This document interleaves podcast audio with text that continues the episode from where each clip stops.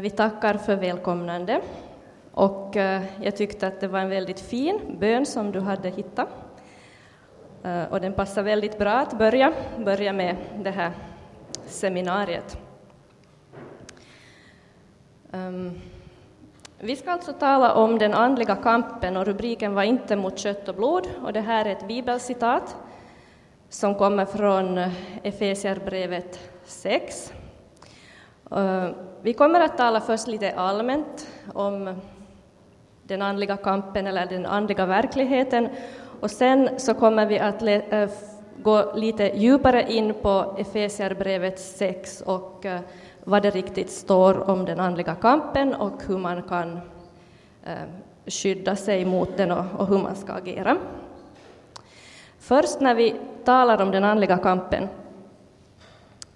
så måste vi kanske definiera vad vi talar om. Och man kan förstå det på lite olika sätt. Det som nu vi har tänkt på då är att man kan dels se det som en kamp, en kristens kamp mot synden i sitt liv, anfäktelser eller tvivel och sådana saker. Och det här skulle kunna beskrivas som en inre kamp, en kamp som rör en kristens trosliv. Men den andliga kampen så kan också handla om kamp mot yttre hot. Det kan vara konflikter eller hån eller förtal som man utsätts för just för att man är kristen, eller fysisk förföljelse. När vi började planera det här seminariet så tänkte vi kanske först på den här andra delen av den andliga kampen, alltså det här yttre hotet. Men egentligen så, medan vi planerar mer och så här, så funderar mer, så kom vi fram till att det vi säger så täcker nog, tror vi, båda sidorna av det här. En gång så fick jag en fråga av en äldre kvinna.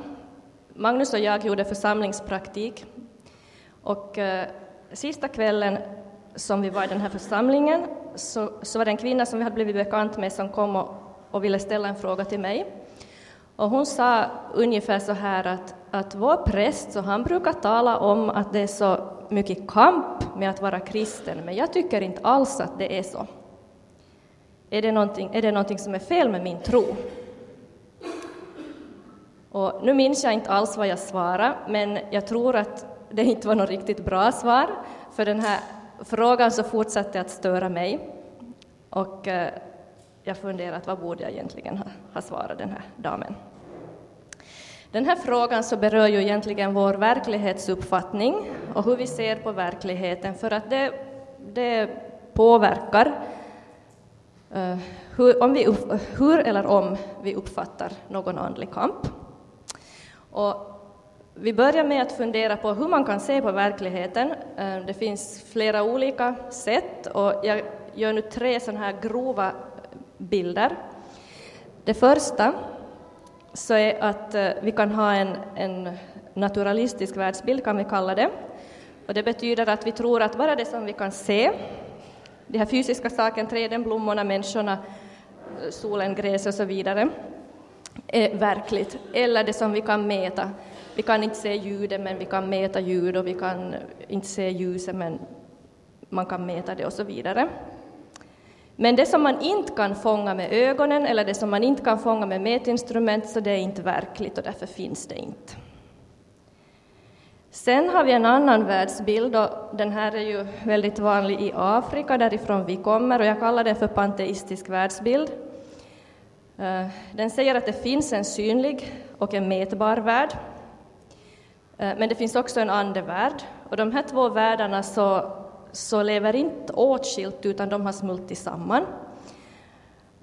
Så till exempel på det sättet att man tror det bor andar i träd och blommor och stenar och solen och sådana saker.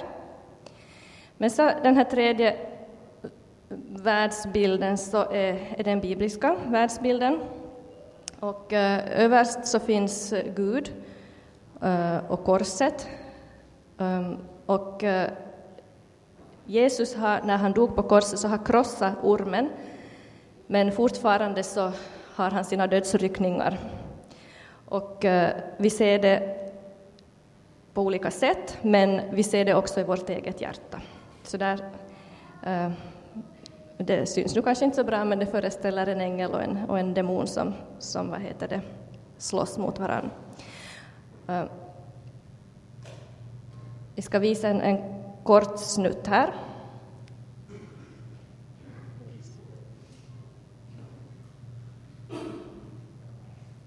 Ja, okej, vi ska inte visa någon kort snutt, för det funkar inte. Nåja, men det var i alla fall vi tänkte visa en kort snutt av Kalle Anka.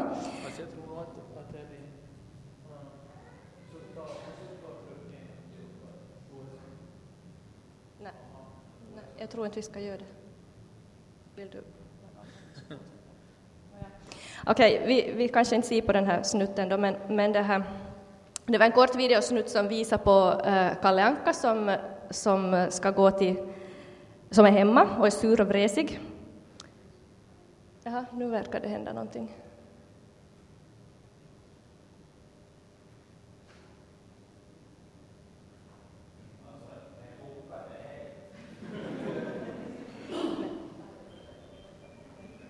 Nåja, nu verkar det funka.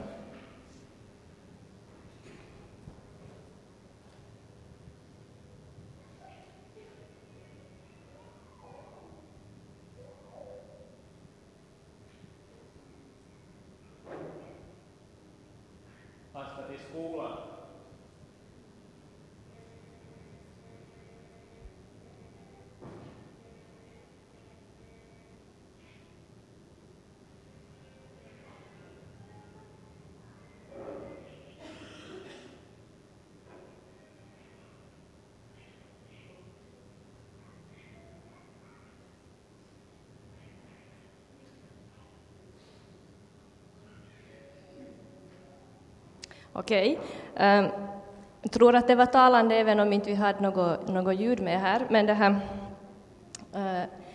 det som är lite kul då är att när man ser en sån här snutt så förstår alla vi vad det handlar om.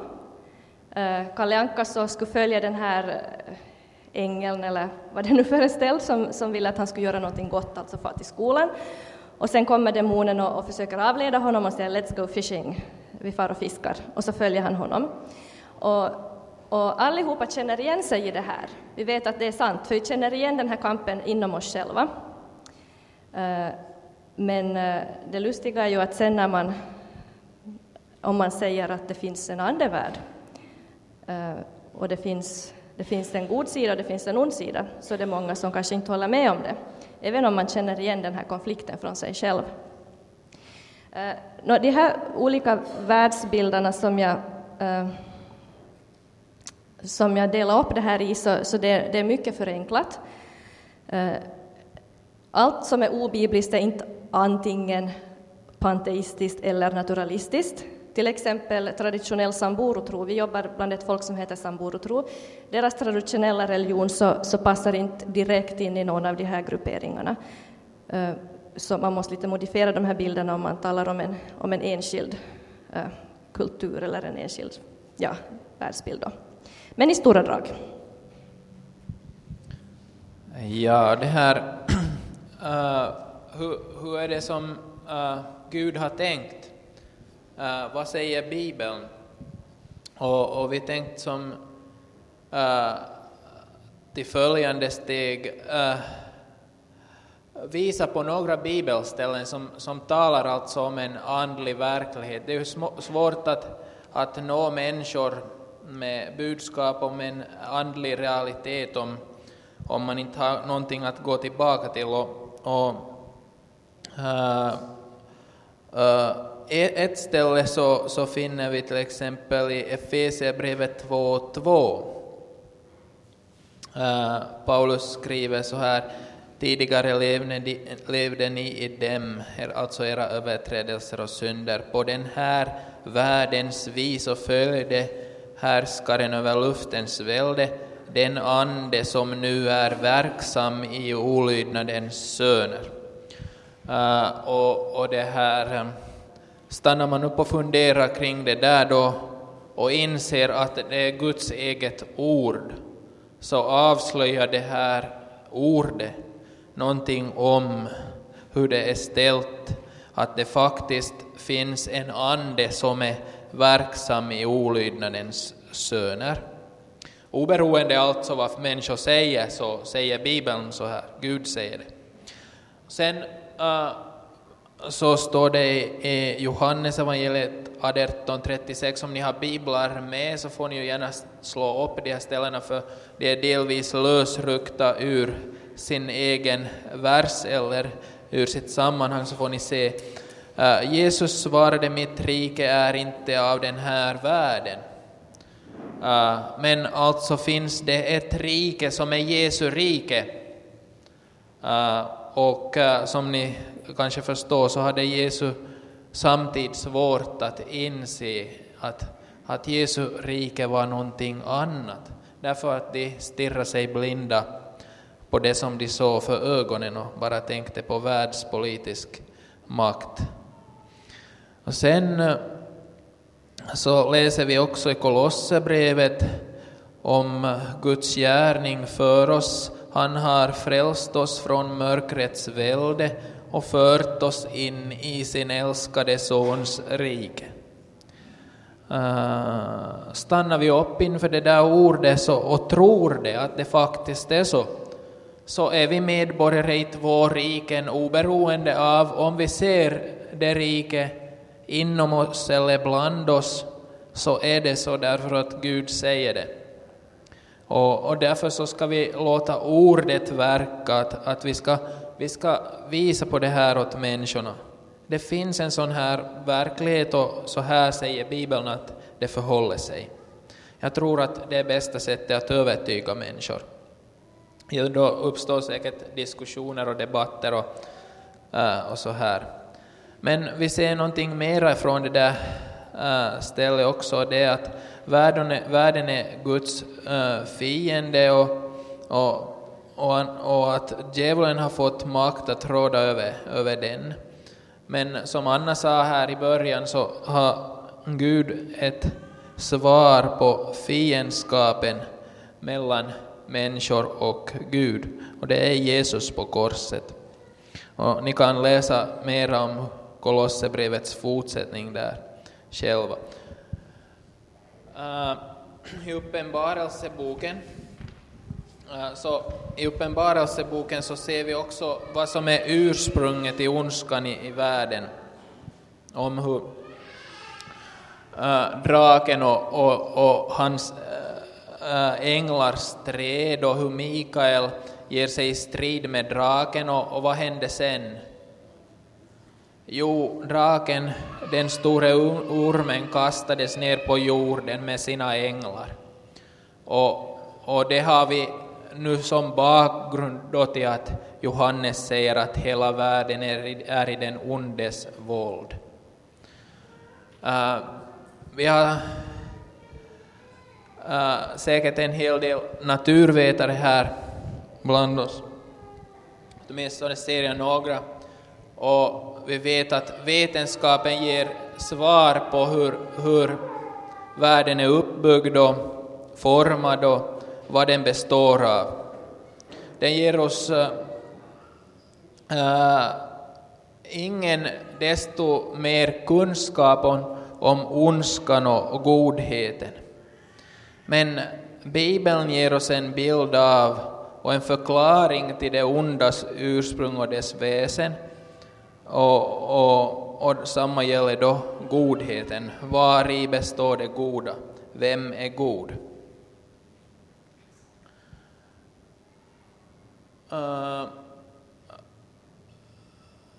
Om vi tänker oss att en modern människa här i Finland eller i väst, så erkänner att det som är verkligt, det kan ses och höras och upplevas enligt en naturalistisk världsbild, så kan vi också säga att det onda och goda kan erfaras och upplevas av våra sinnen.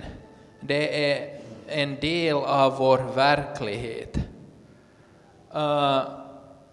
Men vi kan inte riktigt, tror jag, Alla människor kämpar, tror jag, på riktigt med ondskans problem och lidandets problem.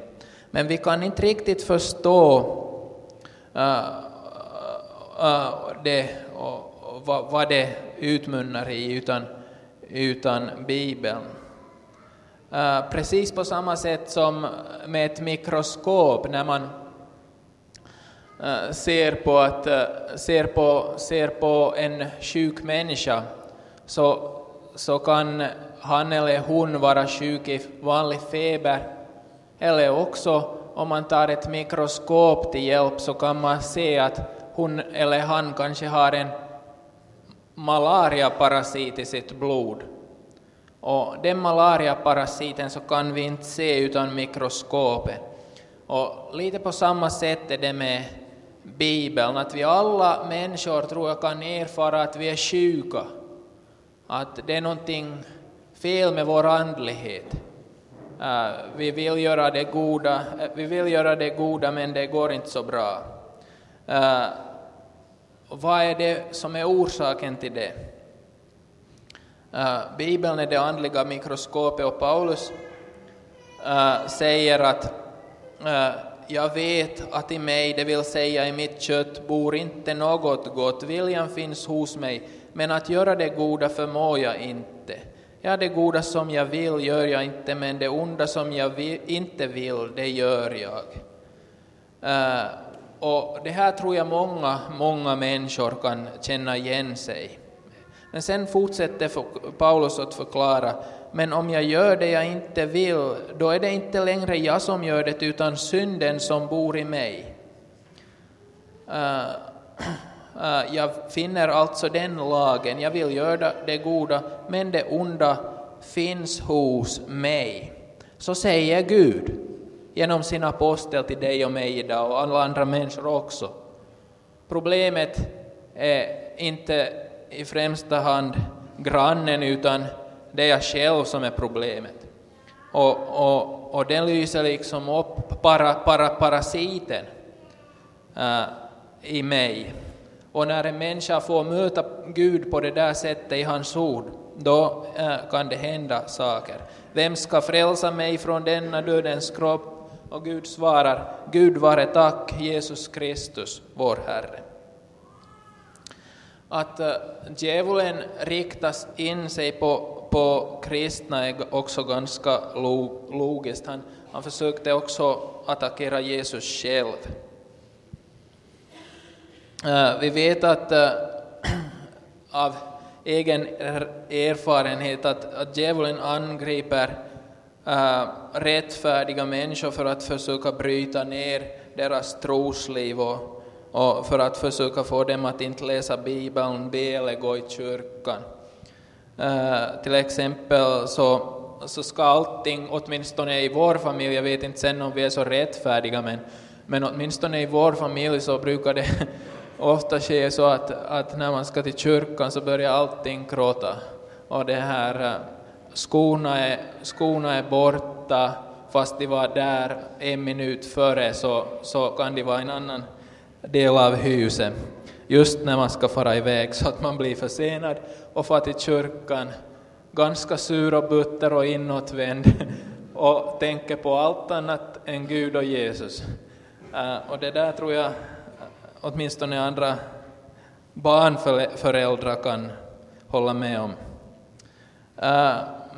Men det finns också annan slags attack som vi kan bli föremål för. Jesus säger, ni ska bli hatade av alla för mitt namns skull. En lärjunge är inte för mer än sin lärare och tjänare inte för mer än sin herre. Det är nog för lärjungen att det går med honom som är hans herre. Har man kallat husets herre för Belzebul, hur mycket ska man då inte kalla hans tjänare så?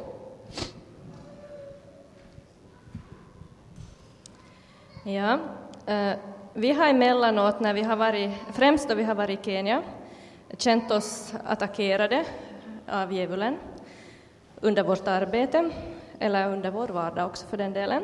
Och det har varit konflikter och det har varit sjukdom. eller annat som har gjort vardagen och arbetet svår. Men nu låter det ganska bedrövligt att vara missionär, och då måste jag ju säga, inflika här att så är det ju inte alls alla dagar. Men ibland är det så här. Och många gånger när det har varit sådana här dagar så har det känts som mer än vanliga motgångar. Och jag har många gånger grubblat över vad man riktigt ska göra åt saken. Bibeln har ju ett svar. Vi ska ta på oss Guds vapenrustning, som det står om i Efesierbrevet 6. Men hur gör man det? Och vi ska se lite närmare på den här vapenrustningen. Det här. Allra först, före det beskrivs vad den här vapenrustningen är för någonting och hur den ser ut och så här, så säger Paulus så här: bli starka i Herren och i hans väldiga kraft. Så där börjar han sin, det här stycket som handlar om det här, om den andliga kampen. Om man tränar för att bli stark så räcker det inte med att man gör det en gång, utan man måste träna om och om igen. Det är inte en engångssak, utan det är någonting som man ska leva i om man vill liksom förbli stark. Och det är också någonting som inte har något överblickbart slut, för jag tror inte att man kan bli för stark någon gång. Det står bli starka i Herren och hans väldiga kraft. Och går man lite bakåt i Efesierbrevet i första kapitlet så står det om hans väldiga kraft. Det står att det är samma kraft som uppväckte Kristus från de döda. Och då skulle jag vilja påstå att det är ganska kraftigt. Han säger i ett annat sammanhang då, alltså i första kapitlet, att jag ber att era hjärtan ska upplysas så att ni förstår vilket hopp han har kallat er till och hur rikt på härlighet hans arv är bland de heliga och hur oerhört stor hans makt är i oss som tror, därför att hans väldiga kraft är verksam. Med denna kraft verkade han i Kristus när han uppväckte honom från de döda och satte honom på sin högra sida i himlen. Och så fortsätter det sen. Ja. Hur blir man stark då? Fortsättning följer. Han fortsätter i en vers senare och säger att vi ska ta på oss hela Guds vapenrustning så att vi kan stå emot djävulens listiga angrepp. Och om man studerar grekiskan här så kan man konstatera att det här ska vi uppfatta som en upprepad handling. Det är inte någonting som man gör en gång, utan det är någonting som man ska göra om och om igen, alltså ta på sig den här rustningen. Sen i det här sammanhanget så säger Paulus också uttryckligen att vi strider inte mot kött och blod. Alltså vi strider inte mot människor, utan mot furstar och väldigheter och världshärskare här i mörkret, mot ondskans andemakter i himlarna. Paulus menar alltså att det finns mörka och onda krafter som vill oss illa och som går till angrepp på oss, men vi kan skydda oss. Vi kan ta på oss Guds vapenrustning. Så när han har inflikat det här så fortsätter han igen i vers 13 och upprepar det här att ta på er hela Guds vapenrustning så att ni kan stå emot på den onda dagen och behålla fältet sedan ni fullgjort allt.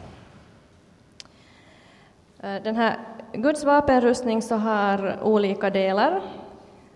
Det som nämns först är bältet, och han kallar det för sanningens bälte. Bälte känner vi ju allihopa till vad det är för någonting. Det är någonting som håller kläderna uppe, och det är speciellt viktigt ifall man har lösa kläder.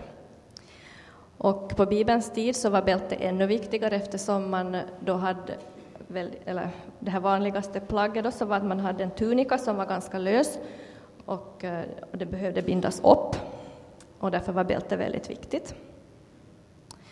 Så sanningens bälte är nödvändigt för att hålla upprustningen.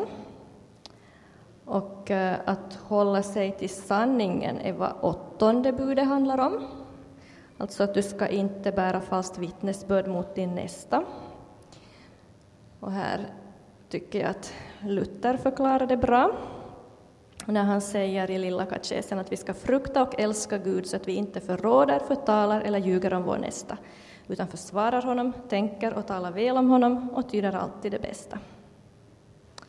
Och där tror jag att vi allihopa har väldigt mycket att det där tugga på. Det handlar inte nödvändigtvis bara om att ljuga utan också att faktiskt försvara och tänka och tala väl och tyda alltid det bästa.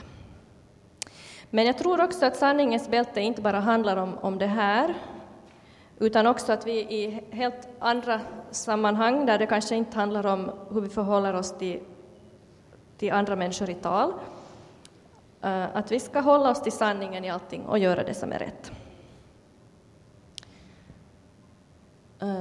Johannes säger så här: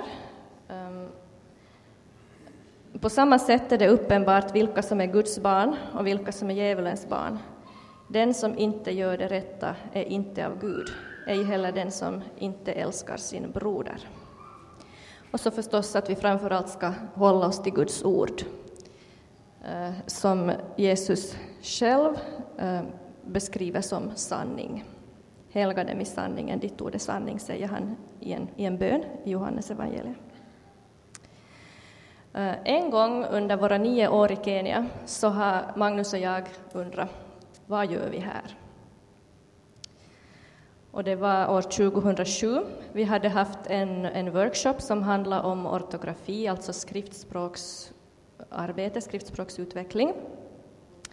Och de här dagarna var våra tyngsta som missionärer. Det var ett väldigt massivt motstånd mot vad vi försökte föreslå. Och en väldigt, väldigt hård atmosfär.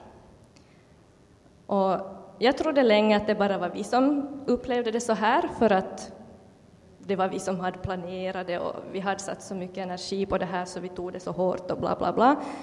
Men i våras så var vi på ett nytt sån här seminarium och då kom det fram i diskussionerna, de som hade varit med då som mindes så otroligt hemskt det hade varit. Det hade varit jättesvårt, alla hade tyckt det var jättesvårt. Det här var en andlig kamp, det uppfattar vi det helt klart som. Vi for till Nairobi, det var så att vårt äldsta barn skulle födas då, så vi for dit på grund av det. Och lämna Maralal, den här stan där vi bor, och alla människorna i Guds händer. För det enda vi kunde göra så var att be för saken. Också be om förbön av vänner i Finland. Och så var vi borta ett par månader och kom tillbaka med en nyfödd baby. Och några av de första dagarna som vi var hemma då i Maralal så gick en man som hade varit med på den här workshopen. Han var ordförande för vår bibelöversättningskommitté, en sån här kommitté som rådgör och så här för projektet. Och han hade ändrat sig. Han hade helt ändrat ståndpunkt under den här tiden som vi hade varit i Nairobi. Och han började tala om att vi nog måste börja göra så här som vi hade föreslagit och så vidare. Och plötsligt så var liksom atmosfären helt annorlunda. För en som inte är så insatt så låter det här kanske som det där var en världslig sak som vi kunde ha kompromissat om. Men vi visste att om inte vi är sanna mot språket och hur det fungerar så kommer Guds ord, alltså bibelöversättningen nu, att förvrängas och missförstås. För att om man skulle ha skrivit ner språket på det sättet som människorna då ville så skulle vi inte ha kunnat uttrycka lilla Bibeln så att man endast kan läsa det, ty så älskade Gud världen att han gav den sin enda son. Man skulle precis lika bra med precis samma bokstäver och samma ordföljd kunna förstå det så här, ty så älskade världen Gud att han gav den sin enda son. Och så vidare. Och det är ju inte bara lilla Bibeln som skulle ha påverkats utan många, många, många ställen i Bibeln. Där man, alltså, det är fråga om samma ordföljd men det är olika tonlägen som avgör hur man ska uttala det. Och det här måste man på något sätt få fram i skrift för det kan få så jättedramatiska följder om inte man gör det. Och vi ser också med facit i hand hur det har gått till ett annat projekt som inte gjorde så här. I början arbetade vi med ett språk som var släkt med Samburu-språket, det heter Ilchamos. Och det projektet är nedlagt tills vidare. Därför att man har motsatt sig ett skriftspråk som inte var sant mot språket. Och när vi har tänkt på det här efteråt så har vi nog många gånger kommit att tänka på den här versen. Ty inte mot sanningen förmår vi något utan för sanningen. Det är från Andra Korinthierbrevet 13:8. Vi som kristna ska alltid stå för det som är sant, också fast det inte har så mycket med andlighet att göra.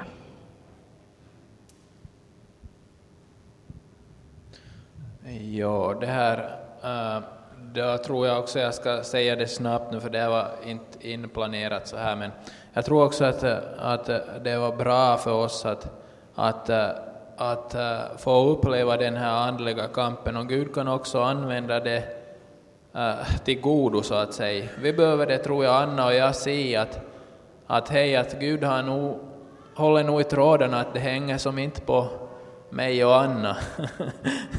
Att han är liksom bättre att planera nog och sköta sitt än han behöver inte nödvändigtvis mig och Anna där. Och det var bra, för att det här atmosfären ändrar helt enkelt genom bön och det här. Vi gjorde ingenting annat än vi grät när vi for från Maralal, och när vi kom tillbaka så skrattade vi. Så mycket hade det ändrat, och det här, den här ordföranden sa åt mig, det första han sa när han kom gående där på vägen, han sa det på engelska, Magnus, we really need to do something about that orthography. Bara genom bön.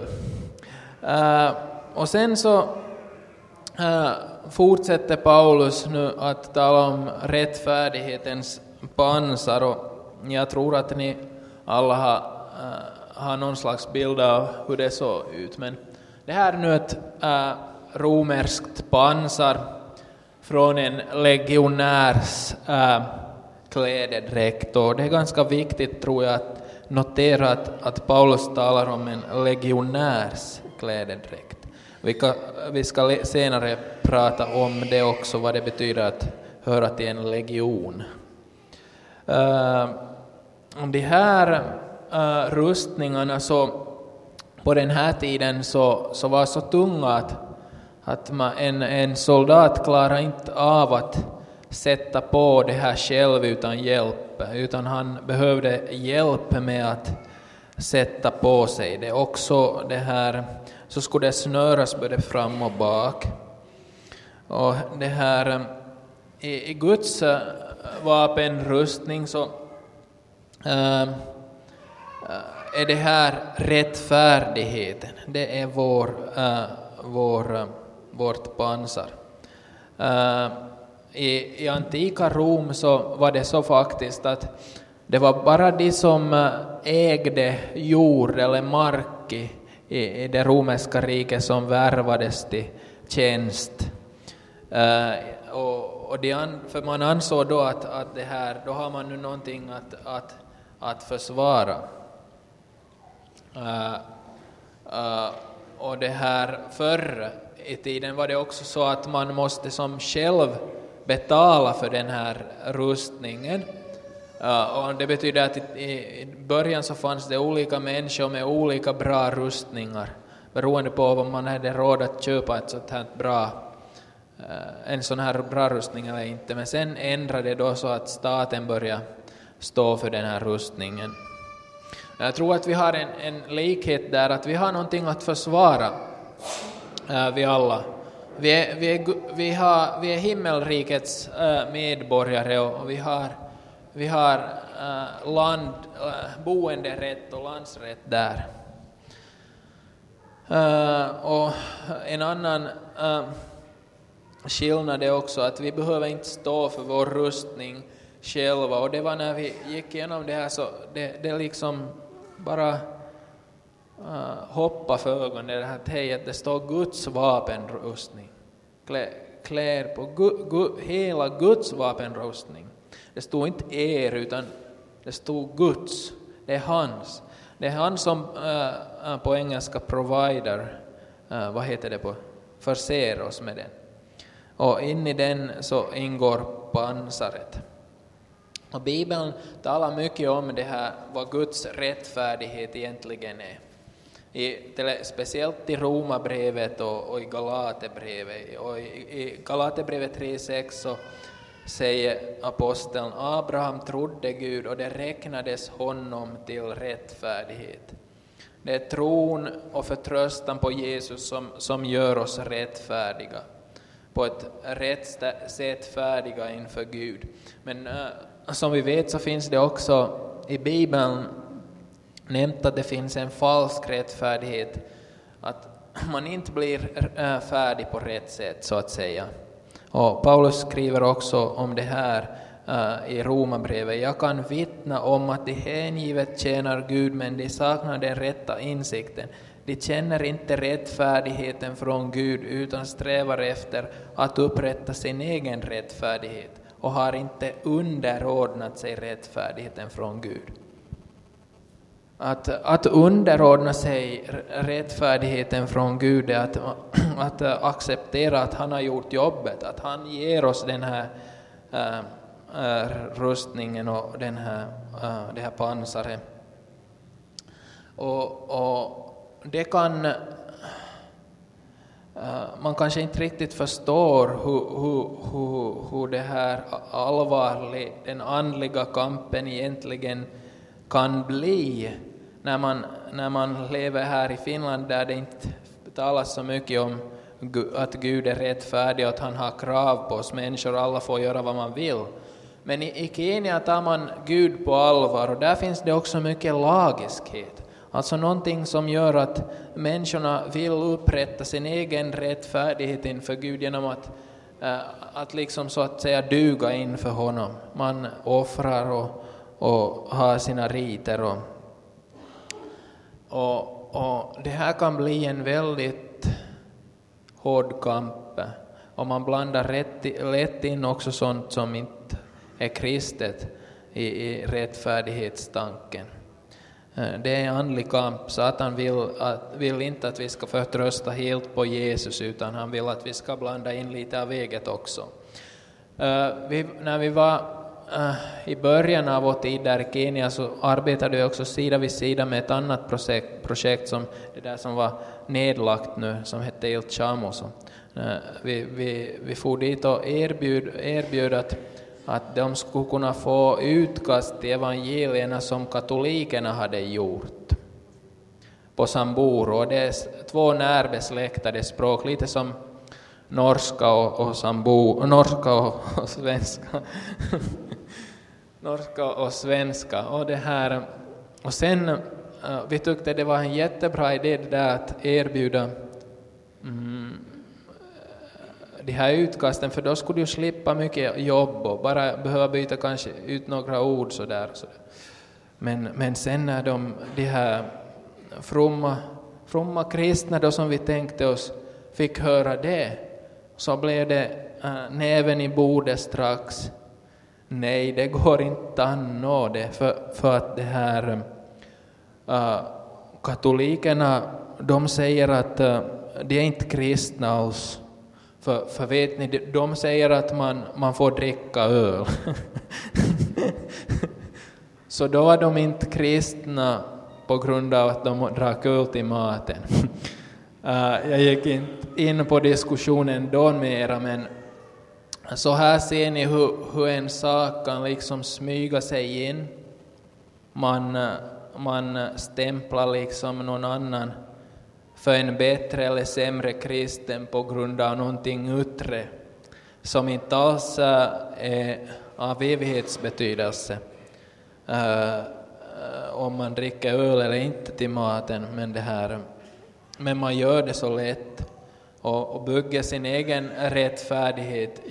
Jag kan nog, att jag översätter Bibeln, det går nog an, för jag dricker inte öl till maten. det handlar det ju inte om, men så tänker folk, och det här kan bli en väldigt hård andlig kamp med de här yttre kraven. Nå ja, tror att vi kan fara till de här beredvillighetens skor som Paulus också nämner där. Jag nämnde ju redan också hur det var hos oss på söndagmorgnar att skorna inte hittas och det här att de inte hittas då medför att vi blir försenade till gudstjänsten och att pappa blir nervös. Om man har skorna på sig i tid så slipper man att söka för dem, efter dem när man ska fara någonstans. Man är beredvillig. När man stred i en sån här romersk legion så det bestod av 4800 man, jag tror det kommer upp senare här, men det man stred alltså på led. Det var bara den här främsta linjen som egentligen kom i närkontakt med fienden, och man hade ett sånt här kort svärd bara som man skulle ha närkamp. Och då står det att sätt som skor på era fötter den beredskap som fridens evangelium ger. Man skulle alltså vara beredd när befälhavaren gav order att nu är det, hör du, din tur att vara där i främsta ledet. Nu för det här ledet som var där just, så det är deras tur att fara sist och vila. Och nu är det din tur att fara fram. Man skulle vara beredd att ta order och lyda. Som en riktig soldat gör. Man förflyttar sig så som befälet säger. Och det här handlar då också om ett beredskap att dela ut evangelium. När Gud kallade Mose ur Egypten, att han skulle leda folket ut ur Egypten, så tyckte Mose att det var en sällsynt dålig idé för att komma från Gud. Han var inte en rätt person och försökte få Gud att förstå det. Men Gud gav sig inte, och till slut så lödde Mose. När Gud kallar oss till en uppgift så ska vi lyda. Om vi börjar säga att vi är fel person och så vidare, så visar det ju att man inte har riktigt förtroende för befälhavarens bedömning. En gång så skulle jag åka ut och undervisa blivande bibelöversättare i andra stammar i Kenya och i Tanzania till Nairobi. Och vi var inne i det här att kontrollera utkasten till Samburu. Och vi hade en hård tidspress. Och jag tyckte att det var en sällsynt dålig idé av ledarskapet i BTL, i den organisation där vi jobbar, att ha mig att undervisa andra blivande bibelöversättare, för att jag kan inte undervisa. Och jag försökte faktiskt få på alla möjliga sätt liksom undgå det här ansvaret att undervisa där. Jag hoppades till och med att Anna skulle liksom vara mitt stöd där, men hon sa istället att nej, men nu ska du fara. Och det här, när vi sen kom dit så visade det sig att jag behövdes där. Behövdes på det sättet att Gud hade lärt mig saker som någon annan behövde där på ett annat ställe. Och jag hade som lyckats då få att jag skulle bara få vara halva den här tiden. Vi skulle ha 3 veckor, och jag hade fått utverka att jag skulle vara 1,5 vecka där. Och jag tyckte att det nu var allt för länge. Men sen när jag for därifrån efter 1,5 vecka, så måste jag säga att jag harmades att jag hade varit så där svag i tron. Och så där inte så mycket titta på min egen förmåga, att jag inte gjorde det som man ville genast. Men ni kan ju vara liksom bättre soldater än lära av mitt misstag. Var beredd. Ja. Jag ska fortsätta och i det här sammanhanget berätta om en kvinna som jag just talade med, som brukar ackompanjera piano på kristna samlingar när det är allsång så här. Och hon är en sån som tar sin uppgift väldigt mycket på allvar. Hon är väldigt noga med vilka sånger hon väljer. Det ska inte vara vad som helst. Och det ska inte vara bara vad hon råkar tycka om eller vad som råkar vara liksom pop just då. Och hon berättar att hon känner sig alltid anfäktad före. Och efter att hon har spelat så känner hon sig nere. Och det kan vara frågan om flera dagar. Det här gör att det kan vara väldigt tungt för henne att ackompanjera. Och det här är en verklighet för henne. Jag tror det är en verklighet för många andra som gör samma sak. Och jag tror att det är en verklighet för många som undervisar och som predikar. Så kom ihåg att be för era präster och predikanter och kantorer och sådana människor. Och det hjälper. Och be om kraft för dem och be om villighet att trots att de upplever motstånd och upplever sig nedtyngda och så vidare, att gå in i sin uppgift som de är kallade till. Ja, vi ska fortsätta och tala om trons sköld, som är det här nästa delen i Guds vapenrustning. Skölden så använder man alltså då framför kroppen för att skydda kroppen, utöver att man har ett pansar under. Och när man hade den här skölden så blev det svårt för fienden att hugga då med svärd eller spjut. Och vi har också en sköld, alltså trons sköld. Ska du visa på den här filmen? Vi hade en kort, bara några sekunders filmsnutt här, så ska ni få se när han nu krottade igen. Det var ju...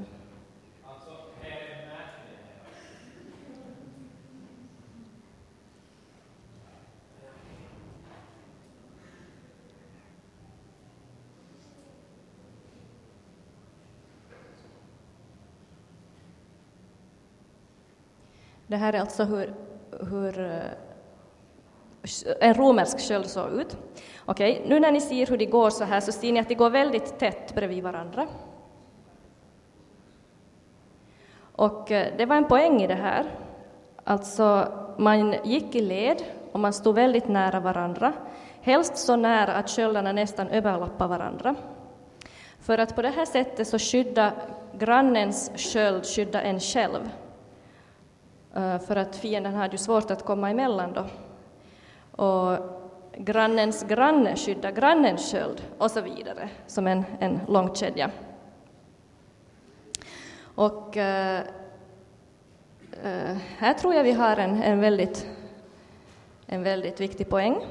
Skölden var mest effektiv när man stred i grupp nära varandra. Och det är inte heller meningen att en kristen ska vara ensam. Den här vapenrustningen som Paulus beskriver, så det är en rustning som en romersk legion bar. Och en legion var en grupp som bestod av 4800 man. Man var alltså inte ensam. Och även om alla soldater hade likadan rustning, så var rustningen mest effektiv om man var nära en som hade en likadan rustning.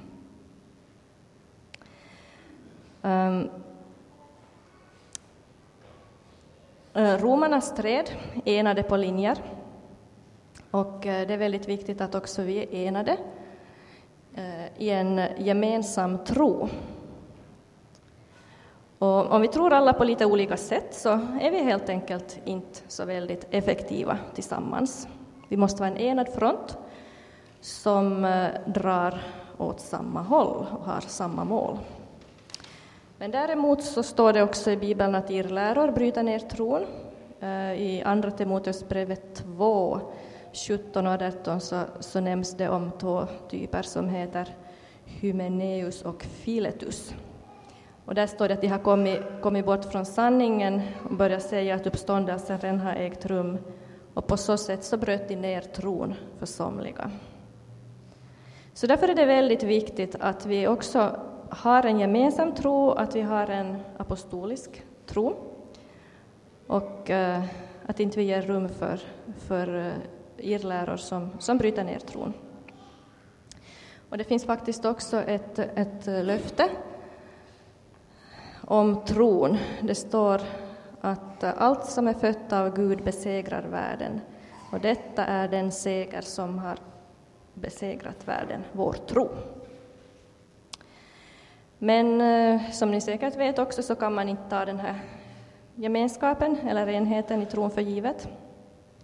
Vi har sett själva hur ett splittrat team kan vålla problem och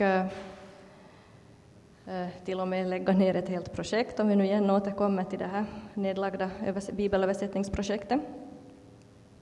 Men vi har också sett hur välsignat det med ett enat team. Och vad vi inom vårt bibelöversättningsteam har kunnat åstadkomma genom att alla jobbar för samma mål och det här drar åt samma håll. Och det är väldigt välsignat att det här arbetar i ett sådant sammanhang. Och så frälsningens hjälm. Hjälmen så skyddar ju huvudet. Och det är den viktigaste delen på kroppen. Alltså huvudet är den viktigaste delen på kroppen. Där har vi ögon och näsa och mun och öron. Som ju förstås är jätteviktiga. Och det här, där hade vi redan många sinnen. Och så inuti har vi hjärnan. Och den är förstås viktigast av allt, den styr hela kroppen, den är till och med så viktig att fast hjärtat skulle slå och hjärnan är död så räknas man som död. Och i Guds vapenrustning så finns det en hjälm, egentligen den viktigaste delen av alla, för det skyddar det viktigaste. Och det är frälsningen. Nu har jag tappat bort här en bibelvers på den här sliden, men det ska vara lilla bibeln, Johannes 3:16, som handlar om frälsningen. Så älskade Gud världen att han gav den sin enda son, att var och en som tror på honom inte ska gå under utan ha evigt liv. Ja, kanske vi hoppar över det sista om hjälmen. Så tar vi andens svärd. Men vi brukar faktiskt när vi talar till konfirmander så det här brukar vi väcka dem, för ibland sover de eller det. och den här frågan brukar få dem att vakna till. Och frågan är att vilket språk pratar djävulen? Har ni något svar?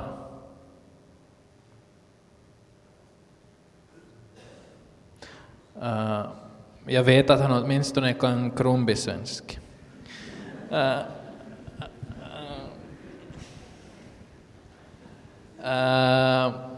Vi har också ett svärd.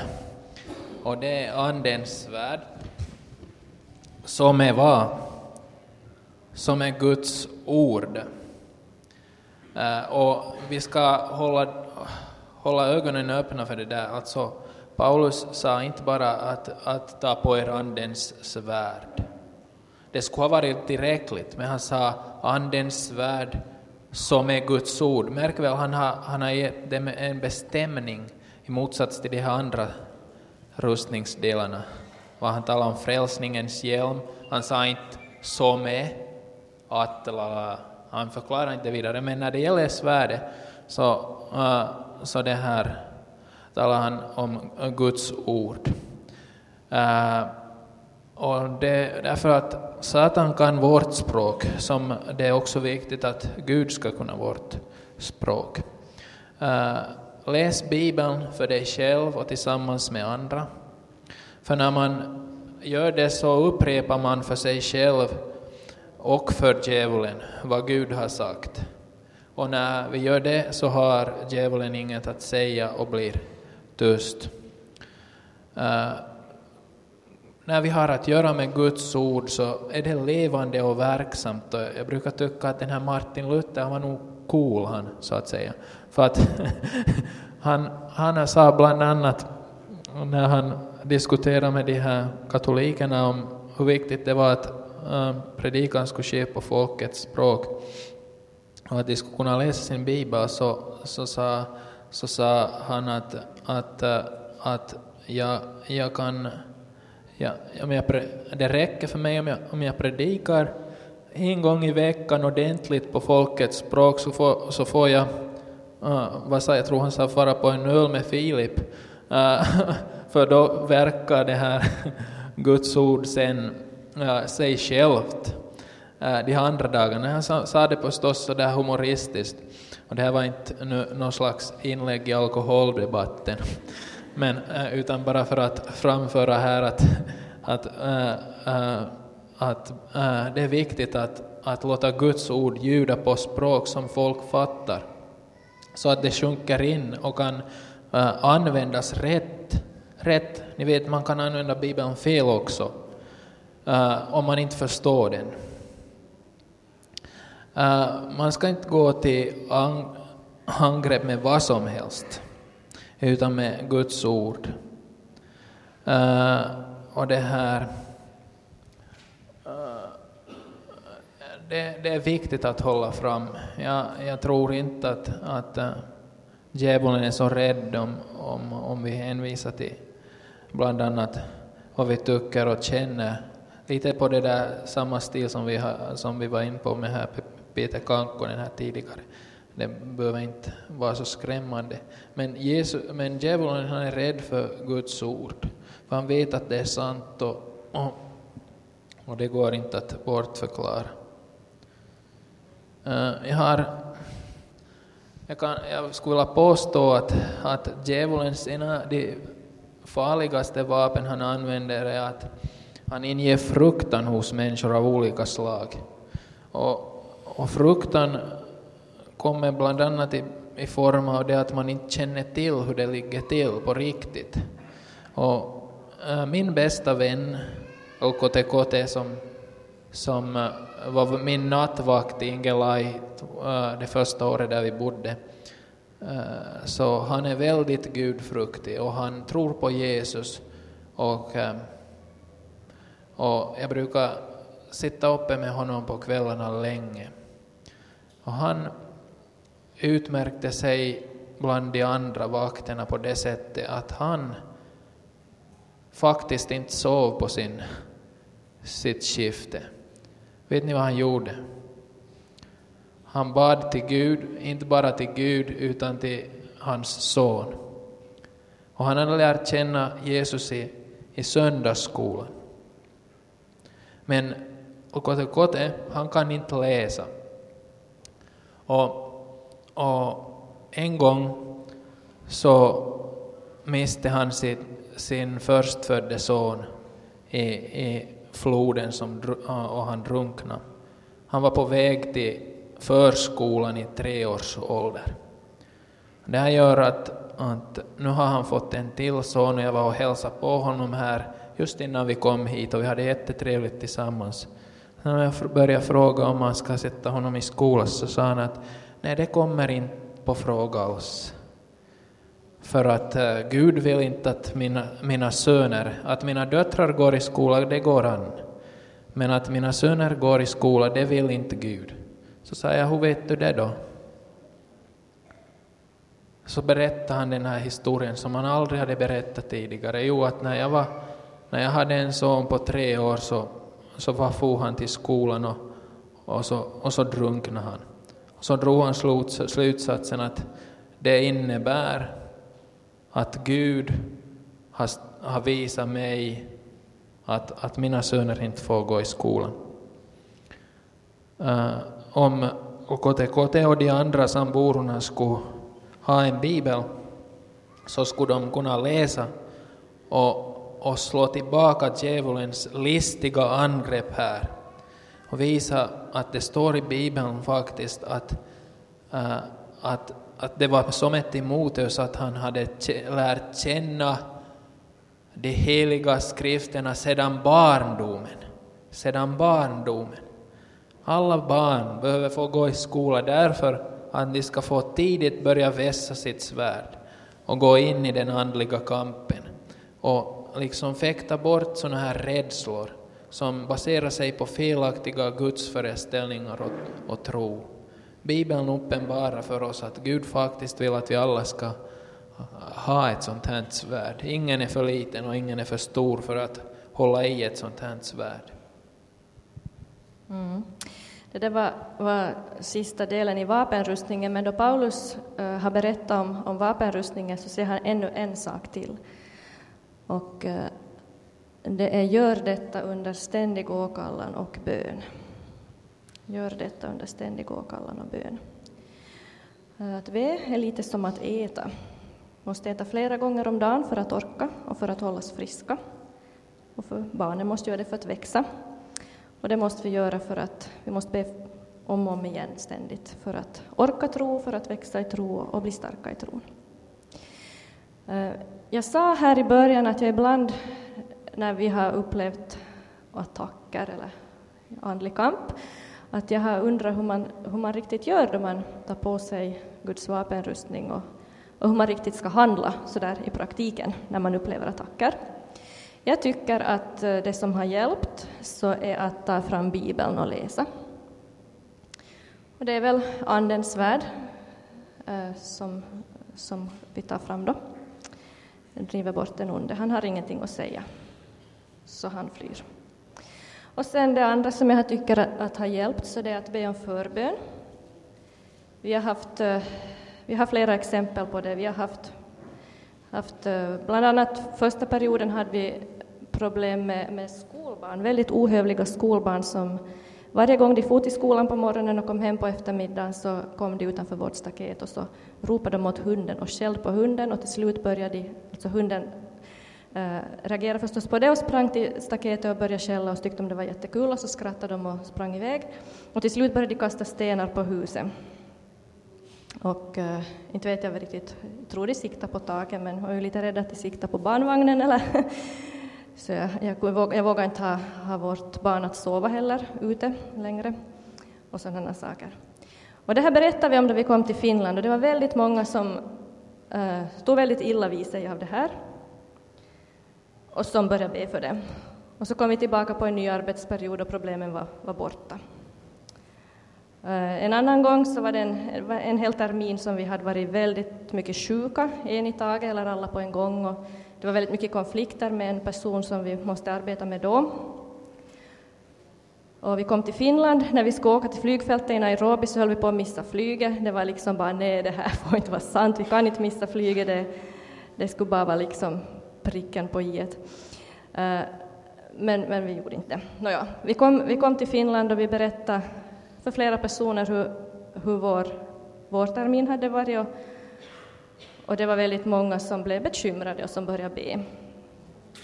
Och vi har aldrig varit lika sjuka efter det och hela den här hösten sen då vi var tillbaka så var som enormt mycket bättre och helt annorlunda. Så vi ska inte slåss ensamma, det har aldrig varit meningen. Vi är mycket mer sårbara ensamma. Och sen det sista som jag ska nämna här så är att grip tag om Guds löften. Om du ansetts oskyldig så att säga, så tala om för djävulen att du är oskyldig, att du är rättfärdig. Och säg åt honom att han ska vika hedan. För han har fel. Jag tror vi slutar där.